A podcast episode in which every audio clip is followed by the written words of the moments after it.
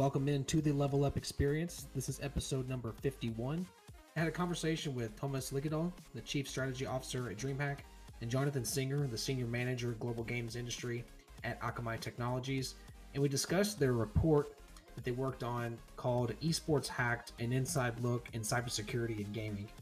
The report shows that more than half of gamers have been hacked in the past. 9 out of 10 gamers have come across hacked accounts being sold online, and 7 out of 10 agree that it must be stopped.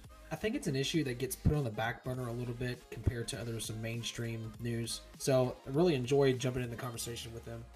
You can learn more and download the report at esportshacked.com. That's esportshacked.com. Before we jump into the episode, I want to thank GG Locators for sponsoring the podcast. GG Locators is a contract staffing and executive search firm specialized in sourcing and placing top tier talent in gaming, esports, and extended reality industries. So, whether you're searching for your next hire or the next step in your career, head over to gglocators.com to learn more. That's gglocators.com. I want to quickly thank everybody for the five star rating and reviews that you've left for the podcast. If you're on mobile, scroll down and fill in those stars. If you're on desktop, do the same. Really appreciate taking about a minute to do that. Make sure to go subscribe to Level Experience on YouTube. We're going to share a job opportunity from GG Locators, then jump into the conversation with Tomas Lyckedal and Jonathan Singer.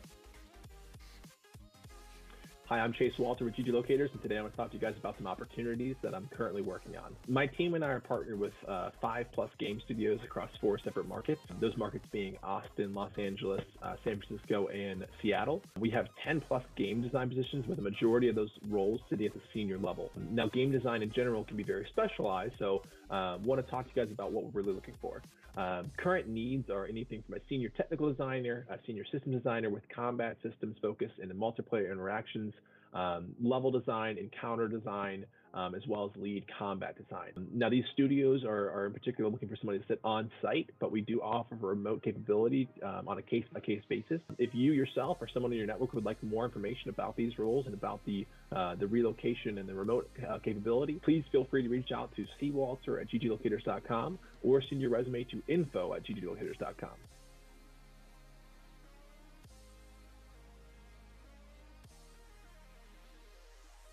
Uh, we are discussing the topic of cybersecurity threats in esports and gaming. Uh, both Tomas and Jonathan played a major part in putting together a report called Esports Hacked, an inside look at cybersecurity in gaming. Guys, thank you very much for being here. Thanks so much for having us.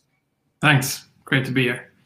Yeah, really appreciate it. A couple things before we dive in. Um, if you're on LinkedIn or YouTube, feel free to post questions or comments throughout. We want to make this as conversational as possible. Uh, we think this is a really important topic to discuss. So feel free to do that. Uh, when you post a comment, we'll pull it up on stream and keep the conversation going. So again, thank you guys for being here. Really appreciate it. To kick us off, um, I'm going to start with Jonathan to give some background, and we'll shift over to Tomas. Uh, sure. So my name is Jonathan Singer. I work at Akamai Technologies, uh, where I focus on the global games industry, which means I get to talk about video games pretty much all day, which is not a bad gig. Um, the reason why Akamai has an interest in the games industry is we work with the world's largest platforms and publishers to help deliver and secure games. Um, so we talk a lot about security. This is this esports report is the second major security report on the games industry we put out in the last couple months, and uh, so we're really excited to talk about it today.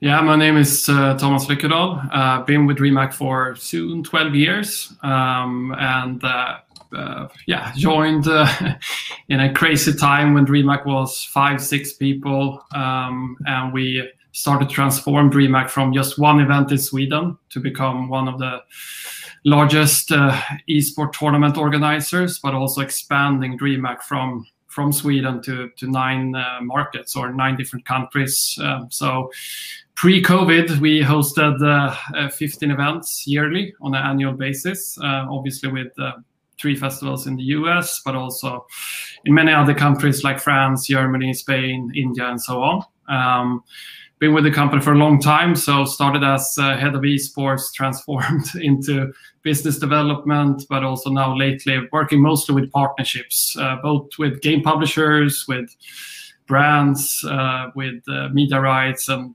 various various stakeholders that actually support the esport ecosystem and also DreamHack. Uh, so yeah, that, that's that's my story in a nutshell.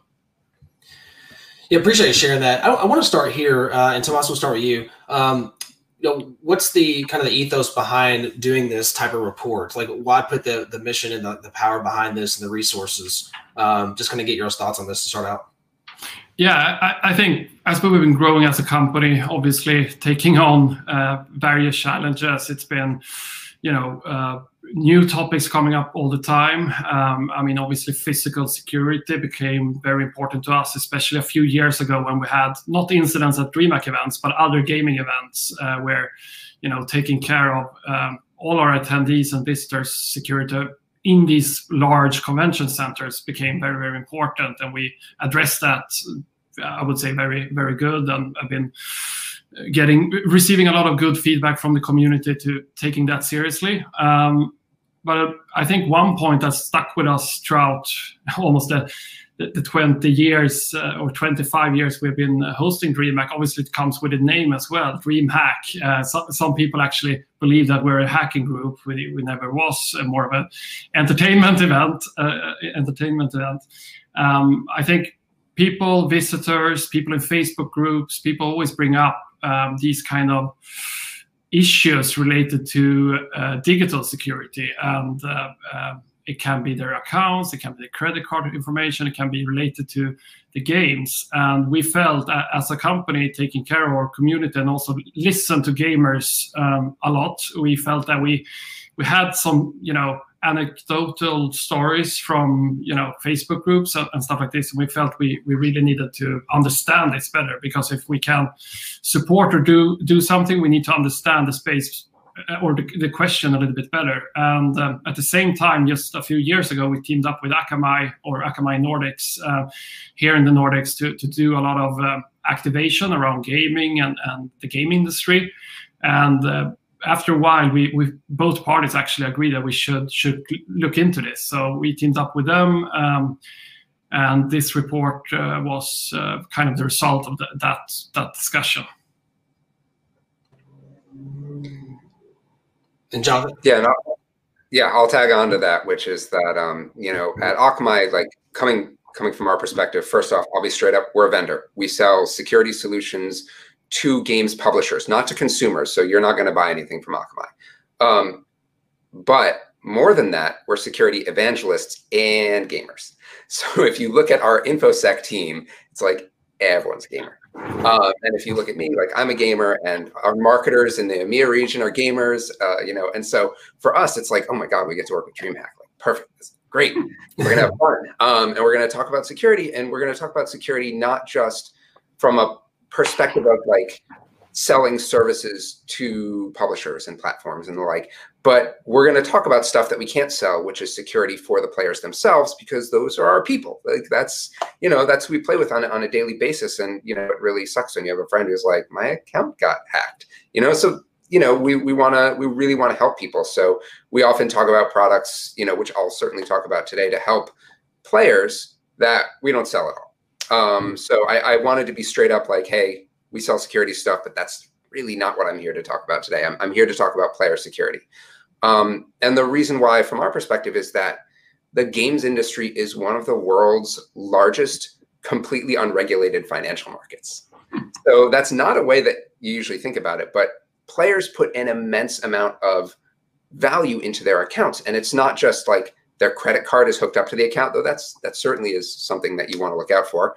Um, but they put their time in, they put their money in, and you know they're going to put thousands of hours into these accounts. They're going to collect skins and in-game items and all of that, and you know that's all valuable on multiple levels for them. And therefore, since it's valuable to them, it's valuable to the criminal in, uh, element who has over the last few years become increasingly interested in how to make more and more money off of the global games industry as the games industry has grown to a 200 200 billion dollar global industry right um, so there's just there's a lot to talk about from a security perspective yeah i actually want to frame up a little bit from like some some data points to kind of give people some references reference points um, just to give them some perspective.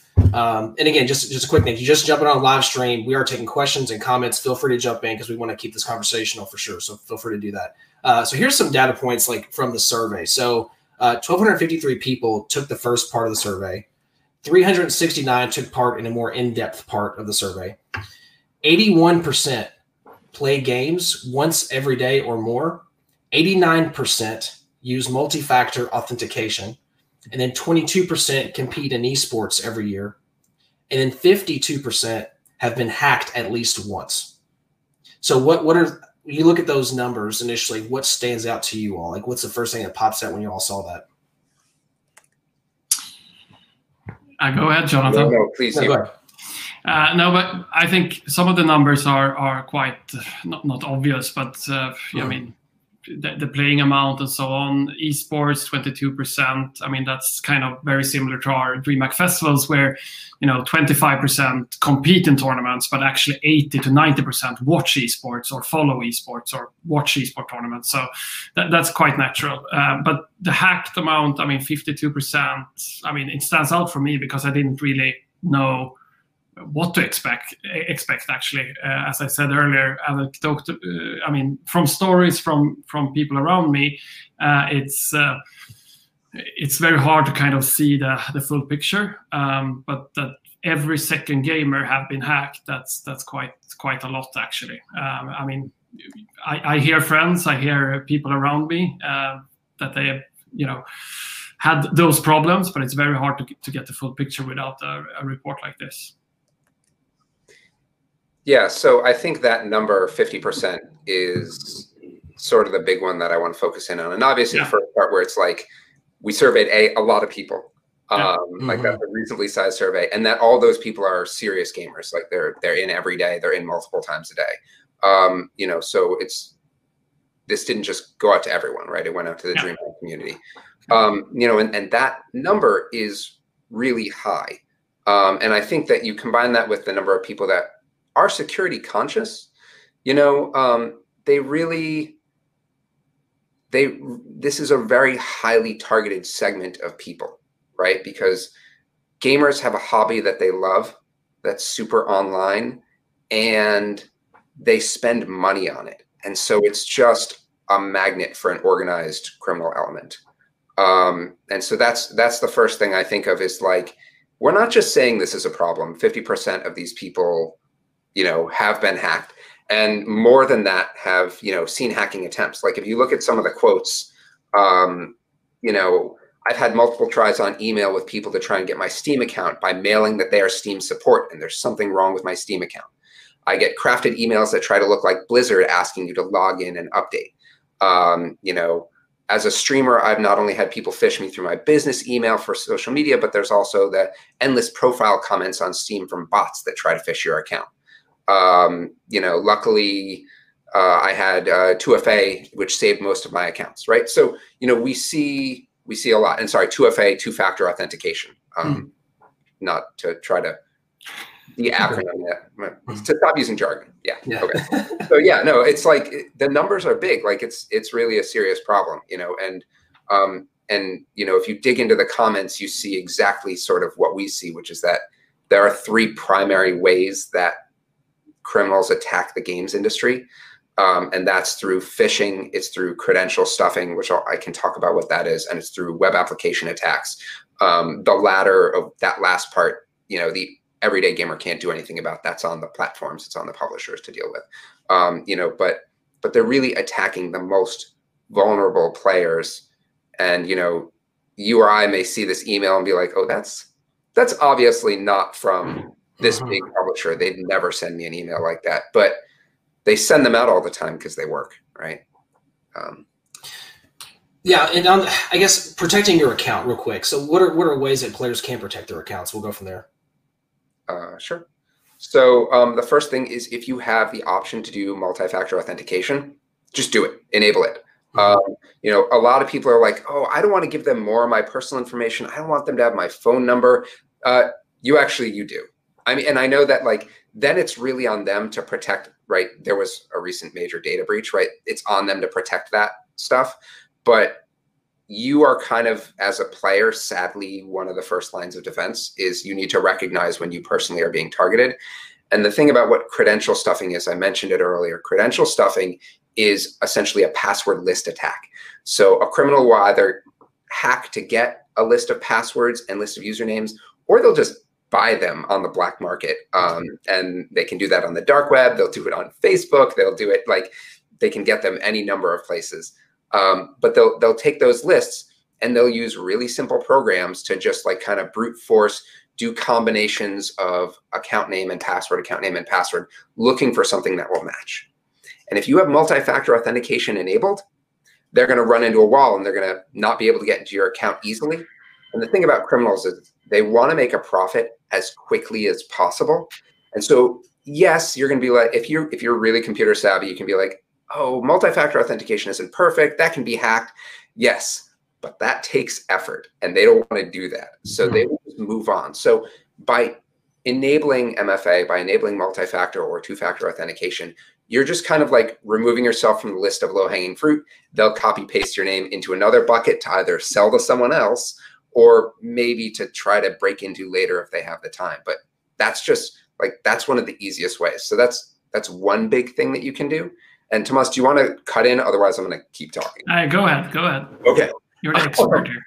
All right. So then, um, um, the other thing is you should really learn to recognize a fish, uh, a phishing attempt. So phishing is, for those of you who don't know, it's spelled with a PH because security people like to do stuff like that. Um, what it is is when they, you know, you get an email saying it's from someone, and it could look really, really good, but it's not really them and they're trying to you're they're trying to get you to you know send over your credit card information or send over your password or call this phone number that isn't actually customer support or something like that to to really um, to hook you in and get your personally personally identified identifiable information. So PII which I just wanted to spell out that acronym too. Um, so you should learn to recognize a fish and there are a bunch of different ways to do that but the easiest way is to go to your publisher. A lot of the publishers do a really excellent job. Like Blizzard does a great job, and Nintendo does a great job, and Microsoft does a great job of providing you with resources to keep yourself safe.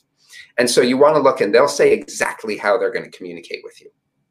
And that's what you want to look for. So anything that doesn't match that, um, and then from there, there's like you can go down the rabbit hole of like make sure you hover over a link and see what the link actually is because it might take you someplace else you can learn how to recognize a proper URL from an improper URL, which is like, does that URL just look like it belongs to the publisher, but isn't actually the publisher? So there's like, you can go layers and layers down to make yourself more secure. But like the basic thing to do is know how a company will actually contact you and everything else ignore and um, and enable multi-factor authentication. Okay, I talked a lot, so turn it back over. Yeah, I also think one aspect is, I mean, looking bigger picture, uh, how the game industry have transformed into free to play. We have seen, you know, in-game items and in-game possession of, you know, various things in these games have become a, a real value. Um, and what what we can see at our events, but also in, in different chat groups and, and social media, is that people are trading those accounts between each other, and that that that's an issue, right? Because a uh, that transaction is usually not monitored by anyone uh, and uh, you're either buying it or you want something in exchange and we have seen parents reaching out to us for example after an event where someone been tricked by someone uh, and uh, you know lost their account with let's say you know years of years of invested not only time but they have also you know their all their in-game items and so on and that's for gamer 15 years old, that that's real value for them, right? So I think that, that's an aspect as well where where uh, gamers are uh, not really protected and, and uh, there's not solutions everywhere. And I agree with Jonathan here. Phishing attacks. I mean, who haven't gotten message on Steam or Discord or whatever where people reach out and want to, uh, you know. Um, um, try to get into your uh, house a little bit. Uh, but I mean, it, it's fairly easy to recognize it, in my opinion. But it, I think we need to talk more about it, and also maybe for people younger age and so on, it's it's uh, definitely harder to identify it, and they're getting smarter every time as well when they reach out to you. Yeah, the points you guys already made, just touch on this real quick, is that this is a financial market. And I think, yeah. John, you may have mentioned, I mean, it is absolutely a financial market. once you frame it like that, it may turn the light bulb on to something like, oh, like even if you're outside, if you're not a gamer you're outside the space, like this is a whole new financial market, just like publicly traded companies. These are publicly traded accounts, essentially, in a sense, right? Yeah. And there's a lot of issues with that, right? And regulation. So it's just something to think about if you kind of look on the outside in.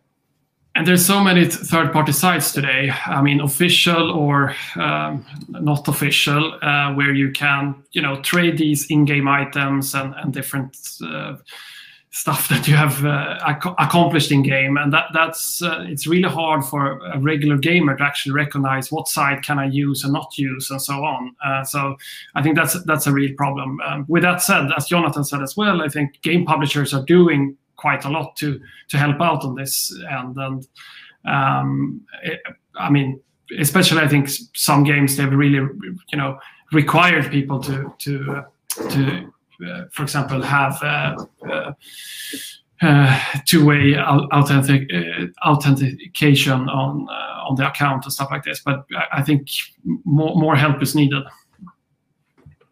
Yeah, and, and to be clear, you know, the, the problem isn't necessarily the third party markets, oh. it's what they enable, right? Yeah. Yeah. Um, you know, because you might want to like, you know, trade your items or something like that. And, and and I think that in a lot of ways it's it's pretty cool that you can do that. But the problem is what it enables is people to hack into your account, drop your stuff mid, you know, hack into your account, sign in, drop your stuff mid game, pick it up with someone else, launder it through the system, and boom, out through a third party market, and it's gone, right? Um, you know, and and that's that's just one of the reasons why an account could be hacked, and and you know, there are other reasons like people will will sell high level accounts to people who don't want to put in the time and effort and just want to play at a high level too, right? So there there are lots of which I don't I don't understand, but uh, as, as, a gamer, but like um, maybe that's because I like Dark Souls and I like it things to be hard. Um, so uh, you know, but like I, I, don't get why why you would do that. But certainly, it's it's a big enough market that there is an entire functioning criminal economy revolving around like hacked accounts, right? Yeah, and I want to get to the criminal economy in just a second. Uh, one thing too, like you know, accounts will be hacked, and then they'll go to the user and then say, "Hey, send me four hundred dollars in Bitcoin, and we'll give it to you back." Like there's a story, you know, going around about that, and there's just all different ways that they try to monetize once they've stolen the accounts and everything else. So um, uh, there's actually a question I want to grab real quick before we jump into that. Uh, if that's all right, uh, Anders on LinkedIn. Thank you for the question, Anders. Appreciate it. Uh, could you provide an example of a cyber attack that happened in a tier one or tier two tournament? Does anything that came on? So, no, I won't because I try not to talk publicly about people who've had big failures. Like, sure. At least in a specific realm, mm-hmm. it's just like you'll read about it in the news. The journalists will write about it, mm-hmm. um, but I don't. I don't really feel comfortable talking about other people's failures like that. Um, but you know, Tomas, maybe you, you can talk yeah. about a problem that's happened. Yeah, it, it's not that recent actually, because I think the last couple of years we have really learned how how to navigate uh, some of these issues. Um, but let's say five, six, uh, almost seven years ago, we we had a quite big uh, CS:GO tournament that yeah we couldn't uh, actually. continue playing it uh, in front we, we had to delay it i think for one day because of uh, attacks um, and I, I, don't really want to go into details either exactly, sure. uh, but but it, it, was a real problem back then. I think we have uh, uh, learned a little bit how to mitigate it, and I think also these uh, criminals or people actually doing this. Uh, I mean, they're shifting focus all the time, uh, so um, it's it's it's still you know an issue uh, with tournaments and, and especially LAN events uh, for you know. Uh, but we, I think we handle it quite well right now, and uh, it, it, it's um, it's uh, it's definitely a threat to the industry, um, especially uh, um, you know DDoS attacks and stuff like this. It's it's been a it's been a, a challenge for the industry, but I think yeah, it, has been better the last couple of years. Yeah, John. Right. oh, go ahead. Go ahead. I can step back and actually give a better answer than no, um, yeah. which is, you know, without talking about a specific tournament, you know, when you're when you're running a tournament, there are a couple different sort of levels of like there are a lot of different levels of security that you need to look at. But right, uh, Tomas mentioned DDoS attacks, right? So that is is your stream going to be attacked and someone's going to try to take down the stream? Is someone going to try to attack the servers and take the servers offline? Right. So those are potential problems. And then you you kind of make your way down from there to the player level to like, do they, you know, have they snuck in like an aim bot? Do they have a modded controller? Obviously at a at a tournament in person, it's really easy to figure out if someone has a modded controller. Um, I, I would assume. But you know, like when when you get um when you get down there, there's just a lot of different layers of security. And that's why we as an organization often talk about a multi-layered security approach. So if I talk about that later, it's because, you know, it, security mm-hmm. starts like all the way at the top at the, you know, with the stream and keeping those up and running to keeping the servers up and running to keeping the players playing fairly. It's, it's incredibly complicated. And that's another reason why I don't want to call out anyone who gets hosed because it's really hard. Like it, this is not easy. It's not. Yeah. So, yeah. Yeah, and on that topic, to to, to continue on on um, on that topic, I, I, think what we learned as well is that when we look at a certain area of security, it helps us to also improve another area of security.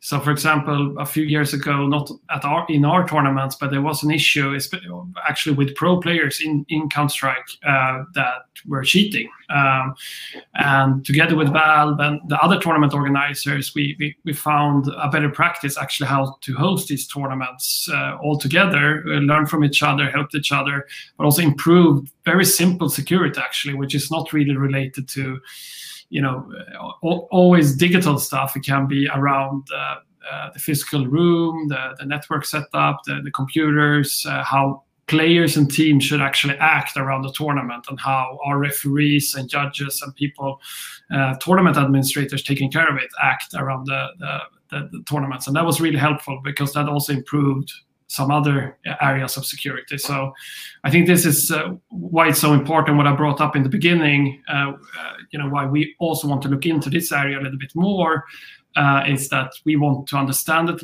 a little bit better uh, and also be able to help our visitors and attendees and all the dream hackers out there that actually have this, you know, see this as a, a big problem. And then, real quick, I did want to touch base on the sophistication around the criminal criminal economy, just real quick for a couple minutes. Jonathan, if you want to take that, kind of frame that up for everybody that might not be as familiar with it. Sure. So, um, the first thing to know about the criminal economy is that you already know how it works. You just don't know that you know. Um, so, the criminal economy functions and mirrors the real world economy in a lot of ways. Um, the you know the difference is that reputation well no it's not really. I mean reputation is a massive thing that criminals trade on uh, the same way that a, a, company would or a brand would.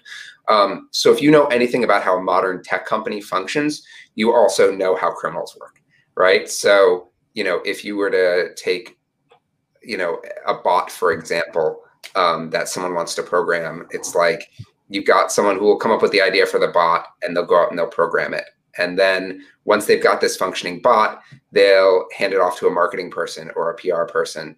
Uh, first, actually, first they'll do QA. So they'll have people QA test the bot. So it's like they do design, they do implementation, they do QA testing. They actually have a, a full DevOps cycle and like an entire chain of different people that will work on different pieces of it. Um, and then they have marketing and PR people that will push it out, and then and people who will sell it, right? Um, and and so it's it's really the whole economy functions that way. Um, and then there's just a lot more overtly nefarious stuff that happens, you know, in the dark web, or you know, it, it, a lot of it happens in the clear net. The clear net is just a web that you or I would access every day. That's that's sorry, a security term, but um, you know, like people are going to be selling lists on Facebook. They'll be selling lists on Twitter. You can anywhere that you can show up. Like criminals are, are able to do business, right? They're doing business on Amazon. They're in different ways. Like that's that's how they operate. So the criminal economy just functions like the normal economy. Um, and they are very, very efficient at producing product, getting it out there, selling it. Um, and, you know, I, I'll use the, the kind of example of like that surprises people is how fully operational they have like a marketing and PR sort of arm.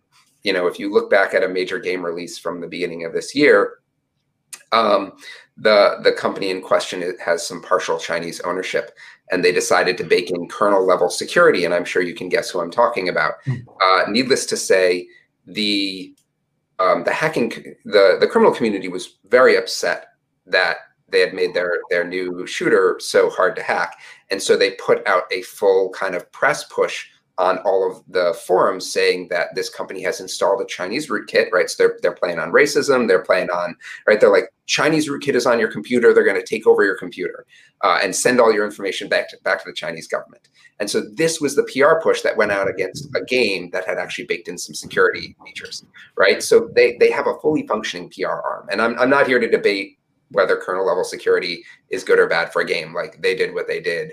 Um, but you know that that sort of level of sophistication that they can muster up uh, PR, uh, you know, around then, you know, uh, being able to do more hacking and and more nefarious uh, stuff is is pretty um, sadly impressive, is how I'll put it.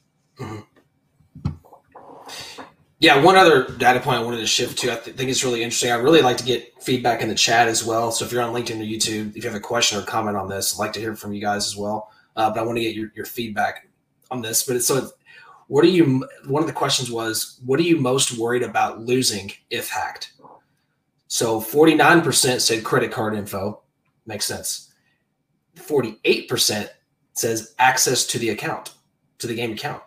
Um, if you're on the outside looking in, you probably would have thought those numbers would have been much wider. Like, all right, more people would probably more concerned with their credit card than their just their air quote game account, right?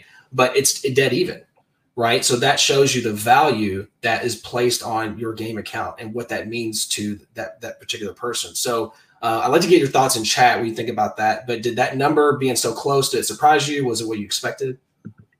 Sorry, Tomas.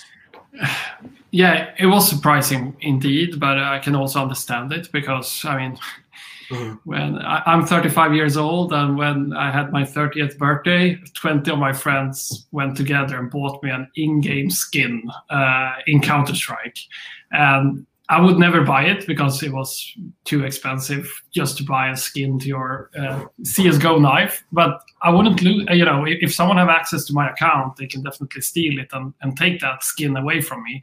So I can I can really see that people see that as a, a real threat because sometimes I mean, especially here in, in the Nordics, people mostly have debit cards, so you can't really. It's, it's sometimes very hard to actually extract money from the credit card information you know in the at least in the short term and you get that money back but those items can be gone and uh, you know disappear and you can never get them back. And sometimes it's very hard also with the game publisher to, to get it back. So um, it's it's uh, i can definitely understand that. But also just losing progress. So losing what you have invested your time and your passion into maybe for five years ten years uh, i think that's that's one thing. And the second part is identity. I mean you own your nickname, you own your identity online, and just having someone else uh, representing your identity is like in the real world, right? You don't really want that. You don't want you don't want anyone else to be Jonathan Singer. You you want to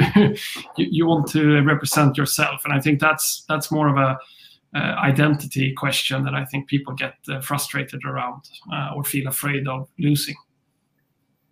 Yeah, I think that's an excellent point. I mean, you know, in the end, you can't buy back your own time and yeah. your own accomplishments, right? Yeah. Like those are my accomplishments. I did that. Yeah. Right? You can't you can't buy that back. And I think that's you know, that's rightly the concern, especially for anyone who's, you know, had to change their credit card or or, you know, had their had their card stolen or something like that. It's a hassle.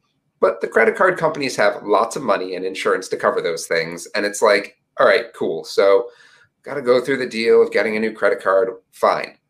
But like my, you know, 300 hours worth of accomplishments that I put into this game, my 1200 hours of accomplishments I put into that game and the skins I like, that's, that's what really hurts if you're a gamer. So. Yeah, and Rustin said much easier to cancel a transaction than to recover an item from a publisher. Yeah. Yep. And it's the yeah, it's the we talk about this a lot in another number of other streams, but just your equity that you build up with that with those accounts and the, like you said, the time and the effort that you put into it, you don't want to lose that. And so that right there, that number right there, 49% for credit card info, 48% for access to account, it's dead heat. Because in the end, it's value. Like you're you're you know, you just you don't want someone to take value from you, you know, obviously on the credit card side, but also obviously as your your game account side.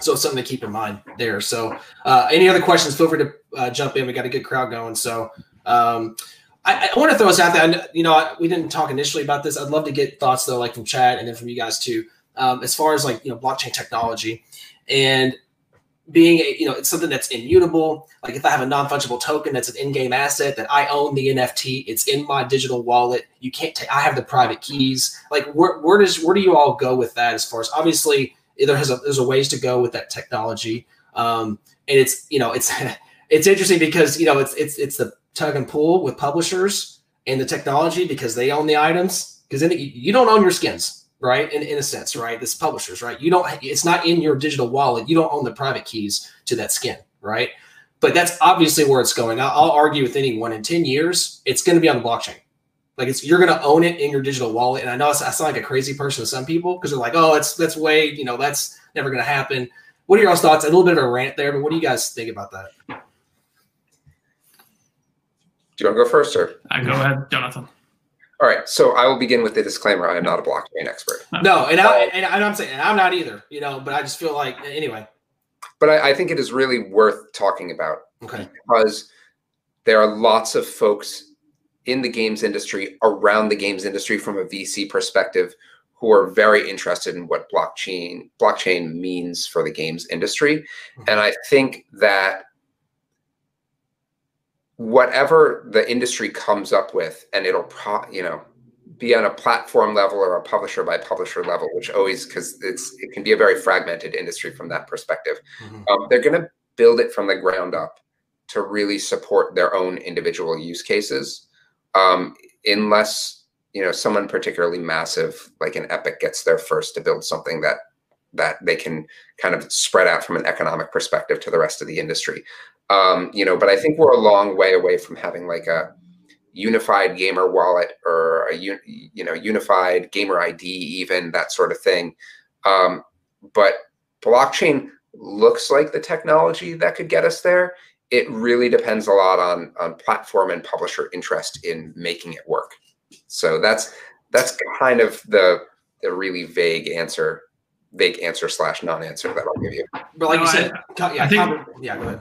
I think it's a good answer because it's actually not about the technology in my eyes. It's rather more political, or let's say uh, a, comp- a, competition between the game publishers that actually enable that solution a little bit. Um, but I think there's an interesting conversation. It's a little bit maybe bigger picture, but I mean, down the road, maybe not in two years, three years, five years, but maybe in 10 years, I think esport players and streamers and influencers are definitely pushing the conversation around IP and and I would say who actually owns certain stuff in in gaming. Because I think accomplishments, what you you know, let's say a amazing highlight by a player, uh, I think that's that's in the future ca- could be up for discussion IP wise longer down the road. Not not today but let's say and and that's where also uh, the gamer wallet or let's say your in-game items the possession of those items and, and how you could uh, discuss ownership around them could be interesting. But it, right now as jonathan said the game publishers are definitely in control and own uh, the ip of, of uh, all of this. It's very hard to actually challenge that yeah, and I think from an IP perspective, we're getting into a really where we we already have been in and are continuing to advance deeper into a very complicated IP situation around yes. games, especially as you look at you know progression towards this idea of a metaverse, right? And then you know, regardless of what anyone thinks of that, um, you know, we're already seeing it with you know the music industry around personal broadcasting, right? And it's like, okay, well, remember to mute your game while you're playing it for everyone because there's a music track that's going to come up and your whole video is going to get taken around, taken down, or demonetized or whatever, right? And you're going to have to, you know, and and you know what the rules are now, and you decide to break them or not. But it's it's a thorny area, and I think things are only going to get more complicated as personal broadcasters build their own brands even bigger, you know, become more of their own businesses. You know, we'll see how it matches up with like the music industry model, which isn't great for creators, right? And, and how maybe streamers want to do things differently and, and what sort of muscle they're able to put behind it. So it's it's like a very complicated landscape looking forward that blockchain could be an underlying technology for, but I would urge people not to get hooked on what the technology is going to be and focus more on what the accepted business model is going to be and how people are actually going to play. And there's like there's like a Steve Jobs talk about this from you know like that clip that floats around LinkedIn all the time of Steve Jobs shutting down this guy who's like your technology sucks and blah blah blah and Steve Jobs is like yeah but people are going to use it. Adoption. Yeah, yeah. people are going to adopt it, right? So, you know, when we talk about it's going to be blockchain, is it not going to be blockchain? I frankly don't care because what I want to know is where's the business going to go? What are people going to want to do? And publishers, platforms will use whatever technology works for that. 100%. Again, it's all about adoption. If no one uses it, it doesn't matter. You know, to me, you know, you look at it from a business perspective. So it's just, it's interesting to bring up because there's, there's uh, a lot of um, observations and viewpoints out there on it. And, and honestly, we, no one knows no, no one knows the real answer. No one has any really, you know, concretely, no one has any idea what it's going to look like in five or 10 years. We can kind of formulate and have, you know, opinions. So it, it is going to be interesting though. I mean, like, like with NFTs, I mean, they're already making in this super infancy, but like you can make a music track and make it an NFT that you own now and things like that. There's all like interesting, just interesting. If you haven't heard about that stuff, just do research and learn about it. It's very fascinating, right? Especially from a creator standpoint. The more you know, if you know that, that, that there's opportunities out there then you as a creator, then you have those, you know, at your disposal. So anyway, that's just kind of my, you know, one side of that to kind of look at that. So um, I, I did want to kind of also bring up one of the things that you kind of hear is the question of, you know, why are publishers not investing in higher security measures? So, you know, I you know, obviously it's kind of hard to put a number on like how much are they really investing in it. Um, you know, not gonna go into exact details, but there was, you know, in October there was a significant event uh, with a very popular title. A number of accounts were stolen. Uh, in a very, you know, the market cap of this company is 50 billion plus. Like, it's not that they're not trying. You mentioned earlier, it's just hard, right? So, I mean, I guess any thoughts around when you hear that, you know, someone says, well, they should be investing more in protecting our accounts. What do you think about that? Uh, so I think if you think that the games industry is not investing in security, you are factually incorrect. Your mm-hmm. opinion is wrong is what I'm going to say. Because mm-hmm. like as someone who takes some of that money, um, I know that they're spending a lot of money. I know that they're spending a lot of cycles, and some companies are vastly more sophisticated than others. But like, if you look at a company like my company, oftentimes one of our biggest competitors when we're selling security is DIY, is is publishers and platforms building their own security systems, building their own DDoS protection, building their own bot management solutions, building their own like, you know, client reputation filters. Like these people, like if you look at the big publishers and platforms, they know what they are doing. It is really hard because all they need to make is one mistake at one level of the many levels that someone can can attack your company. It's really hard. Um, so could they be doing more? I mean, sure, we could always be doing more, but like I, I sort of want to put that to rest that that the that the games industry does not take security seriously. They mm-hmm. absolutely do. Again, it depends on on the size of the company, how much, how many resources they can dedicate to security, um, how much, um, you know, expertise they have in house, and how much outside expertise like us they can afford. Um, but they're they put a lot of money behind security, and um, and we'd obviously like them to spend more, uh, and uh, and I'm happy to talk to them about it but um, but I, I think that these publishers and platforms and studios absolutely take their security seriously. Like, I mean, if you even go back and look at what happened at the beginning of the pandemic um, to to studios and publishers that were trying to get a, a next gen, now new gen console, you know, to to to use so that they could build their games. Like that was something that all that the all the new you know that microsoft and sony had to figure out like well you can't take that home. That has to be locked down in your office in that room. No one can go into that office. Too bad right? And, and they they figured it out eventually clearly but like that was a big problem. So you know they take security you know and that was going to delay new games coming to their consoles which is one of the big things at launch is you want to have you know new games available so um so they take it seriously, and I I I think I'll put it to rest there and, and let Tomas talk a little bit. But mm-hmm. no, I, I don't really have those insights since I, I don't really discuss that type of security with game publishers. I mean, we definitely discuss physical security around our tournaments. We discuss uh, a lot of security related to what we actually do together with game publishers. But in terms of what they are doing on their end, I trust Jonathan here uh, actually, uh, you know, an expert in that field. Um, but at least for me as a regular gamer, I think I see a lot of outgoing messages and communication around security. I mean, it doesn't go a, a month that Steam or someone, a big platform, goes out and kind of improves some security layer. So I think as a gamer, you can actually see from the outside that they are at least doing stuff. and I can imagine that that's just a tip of the iceberg because the, the out, outgoing communication is usually just very, very as a very small portion of the, the, the bigger security work that they do. So I think for me, uh, I don't really know how much they spend on security, but I can definitely see that they. I can ag- agree with Jonathan here that I, I can imagine that they are spending a lot of money. Yeah, and so let me just let me just tag on something else, which is that one of the things that you know anyone who makes games has to balance so they have to balance security measures versus the player experience. Yeah. Right. And so they all know that the the more steps it takes you, a player, to play a game, the less likely you are to play. And they have they have statistics. So like if you're looking at time to play, like how fast can you get from the main menu into the game and playing? That is a metric that every studio worth its salt is tracking, right? And so the more steps that they put, even if it's security steps, the less of it, the more of a chance that you as a player gets impatient and is like, I'm going to go over here. I'm going to play this instead. Like I've got all these options.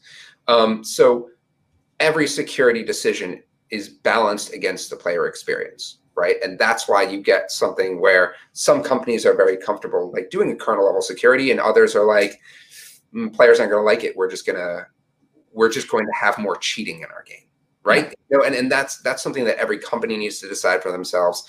Um, and, and it's something that is very much paid attention to at high levels within all of these companies. But it's also a synergy or an opportunity for the game publishers, the game publisher, because I think you can get a lot of good PR, but also the, your loyal customer base is usually very used, or they, they they really like if you as a game publisher are chasing down the cheaters. so, I mean, as a gamer in a competitive ga- game, for example, you're usually very upset with, let's say, cheaters, and sometimes those security uh, measurements that they take is also helping out, let's say, get less cheaters in the game, and you can actually continue playing that game. So I think there's some synergies there as there there as well, and you can see both Epic and Steam and and all the different uh, platforms they are using that sometimes to actually enforce new security measurements. I, I think a, a, great example for me as an old Counter Strike player, if you want to play Prime matchmaking as it's called, it's literally less cheaters in that you have to do the two-way authentication and even have your phone number there and stuff like this. And that that's just a one way to do it. And you can see others do that as well like epic and so on. So i, I think that's a smart approach. Yeah. Yeah. And you know when it when it comes to dealing with cheaters there's so many different ways that they can yeah. cheat right? Yeah. you know are they cheating at the at the console level or at the pc level? Yeah. are they cheating in the network? Are they do they have like you know a low orbit ion cannon installed with you know, a DDoS program that they use, where it's just like, oh, they put me in a match against these people. Boom, DOS the server. I don't want to play them. I'll lose. Yeah. So, boom, like, and that's that's just a constant headaches for a for a security team. Yeah. Uh, you know, I don't want to get too into all the different methods in which people can cheat because I don't want to be telling everyone how to do it. If you want to, I guess Google it. But um, you know, there's a YouTube problem for you. Uh, but um, yeah, I think that uh, I, I, think that it's it's an issue again. I'll just go back to it um, that everyone has on their mind, and and one of the things that they can that the industry can do better and is trying to figure out how because we actually had a a roundtable discussion with a bunch of customers uh, in the industry back in September, September October, um, and which we we talked about this uh, and dove really into into kind of criminal economics around the games industry. And one of the things that we talked about, and that all the the, the folks from the industry were saying, is like we really need to do a good job of getting through to parents and folks that aren't gamers but kind of hold the keys to the kingdom. And you know how do we how do we communicate with them in addition to players? Like you know are our younger players going to ignore the security emails that we get? Like how do we how do we talk to the parents? And so it's you know at every level it is a thorny difficult problem to tackle and they know that they can do better and they are trying to do better. Sorry not to interrupt but what were some of the answers that were given on that panel about how to communicate with parents? What were some of the thought concepts around that? So actually that that wasn't a that was happening in chat oh. while i was talking oh i see. Gotcha. And so the the people the people who were in the audience were actually talking about it on chat and i, I tried to raise some of those points but um, you know as far as communicating to parents the folks that we had on the panel weren't really the best to, to talk about that mm-hmm. um, and so i think that is something that it would be really interesting to hear from someone like a blizzard about or some you know uh, or maybe uh, you know a roblox right like what are what are they doing um, you know to talk to their parent community um, and you know i'm sure that they have people who are who are very focused on that on that type of communication strategy. And on that topic, I think this is something we discuss a lot from, from side. You know, obviously some of our events is really depending on parents' involvement, uh, especially our Swedish events where you know it's it's a lot of visitors un, under 18 i mean from 15 16 17 years old they're they're usually bo- both uh, the ticket is paid and they are uh, driven uh, by car by their parents and stuff, stuff like this. So I think for us, the parent question is also going to change a lot the coming 10 to 15 years because uh, our generation sitting here in the, in this live stream, uh, we are kind of the, the first real gaming generation. And I think our kids are a little bit too small still. Uh, but when they grow up and become, let's say, 15, I think we will also see another type of parenting when it comes to, you know, gaming, use of you know technology and stuff like this, and uh, a, a, bigger interest from us to to actually um, be more involved there and understand what they're doing. Uh, hopefully, in a, in my opinion, good way. Uh, mm-hmm. But I think that will help out as well. Yeah, I mean it's it's tough because if you think about what games are now, I mean, you know, Epic says it. They're like, we're one of the biggest social networks in the world. It's a social yeah. network, right? Um, you know, and so managing your children, and of course, my, mine is is too small for this yet. Yeah. Uh, though he caught me showing my niece Viva Pinata the other day because that was a good choice for her, and so he and he was like, oh. um, you know, so I have already got to look out for him. Um, but you know, it's it's like you know the conversations to have with your kids about when they're going out to a party, and yeah. like you know what to look out for, and like you know how to protect your drink, and like you know you you've gone through college, you know how to how to have those discussions. You, but you as a parent of a gamer need to understand the dangers even if you're not a gamer. Like if you yourself do not play games i don't know if there's anyone like that watching the stream but like you need to understand what the what the dangers are. And even folks like us who are gamers like you know i for example don't play a lot of multiplayer online games. I like single player experiences. So i'm going to have to when my son gets old enough or my niece you know in a few years like i need to bone up and make sure that I really understand what's happening in those games and really understand how to give her the right kind of advice of what's happening out there because I need to give her the same advice and him the same advice that I'd give them going to a party, that I'd give them going out to the mall with friends or, you know, driving around town. Like, you know, those are the those are the advice that that I know how to give. Um, how do I give and where do I go to get? You know, if I'm not gonna myself spend a thousand hours in CSGO, like where do i go to get the, the right information that my kid's going to need and go and have a conversation? So there's like a lot of parental responsibility that goes into keeping your kids safe online and on games right? And so you just as a parent need to be cognizant that there are like again layers and layers. I talk a lot about layers today but there are layers and layers of dangers that your child will face. And video gaming is like a place where there's a lot of fun and there are a lot of dangers uh, to be that you just need to know about to be safe. Yeah, because I mean, circling back to what the report and everything else we talked about is those are you know those accounts that the kids are building up. They're valuable, and criminals don't care who they're taking it from. Let's just be honest, right? Let's you let's throw it out there, right? So that that's the risk involved, right? So like the the, the value they're going after, um, and then also it's interesting too, like having having two younger kids myself and being a gamer growing up, like I think uh, hopefully, right? Like I have that language. Like we kind of speak that same language because I grew up playing and so are they. and I'm already seeing it with you know, and, and I always make this example like you know he's asking Pokemon questions, and I already know, I already know the answers like Gen one, Gen two, right? Because I played. You know what I'm saying? So like, it's I think that it's going to be a different. There's not going to be as much of a gap, I think, in 15 years with our kids because that's the culture we kind of grew up with. So anyway. But I mean, just just imagine if we had the same approach when it came to sp- regular sports uh, mm-hmm. or music. So my kid, let's say he, he he's going to guitar lessons, and I I also I don't care where he's going or what instrument he plays. I'm more like he's into music, or the same with sports. Uh, I mean, I want to know uh, what team are you playing with. I want to go there and follow him there, meet the trainer, meet the, the other kids. I mean, it's a little bit similar with with esports uh, and gaming, where parents kind of stop. They're doing gaming, they're playing games. Like you need to understand kind of the details and, and, and educate yourself about what's going on. And I think especially sometimes you're you're creating a threat, especially around these bigger uh, online games like uh, uh, yeah, Counter Strike and Fortnite and, and so on. While there's still you know mobile games where you have chat functions and and uh, you know uh, very dangerous actually uh, if you have the wrong person on the other end trying to create some kind of social bond to your kid, for example. So I think it's it's it's very important to educate yourself about every game they play and, and, and understand that. You don't need to like it. You don't need to play it yourself but you need to actually understand the details. Otherwise you shouldn't let your kid play that. Uh, but if you know if you uh,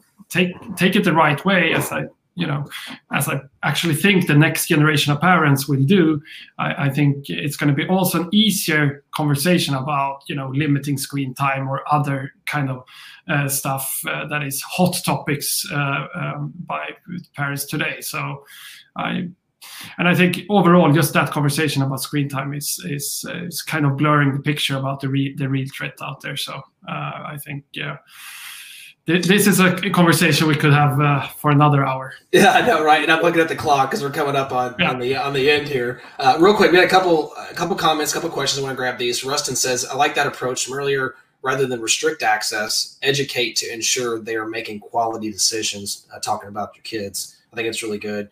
Um, and then, real quick, real quick question here um, from Peter: Are 2FA methods less secure today? It depends so like there are different kind of qualities of two-factor authentication, right? So if you do like SMS based, it's not as good as some of the other ways to do it. Mm-hmm. Um, but it also kind of doesn't matter at a, like a, at a, like a macro level.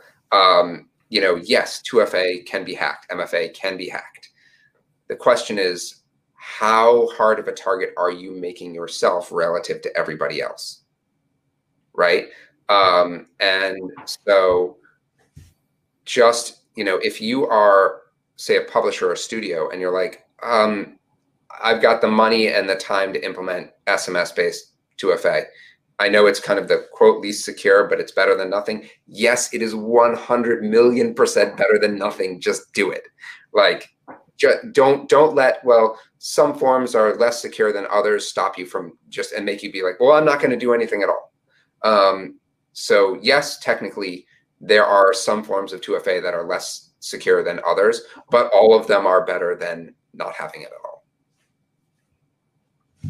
Um, it makes sense. Like you said earlier, you know, hackers are looking for the least access or the, the least, you know, it's, it's quick, quick turnarounds, right? So you have that, just that one, even if it's a thinner air quote layer, it's important to have. So, um, want to thank everybody in chat on LinkedIn, YouTube. Thank you all for all the questions. We couldn't grab um, all the comments and everything throughout. Um, really appreciate you guys being here and asking those questions. This will be replayed if you jumped in. Uh, this will be a podcast. It'll be uh, uploaded on YouTube as well. Um, so thank you all for jumping on and being a part of the conversation. Um, how can people get connected to you guys uh, on social? Uh, Tomas, you want to start first?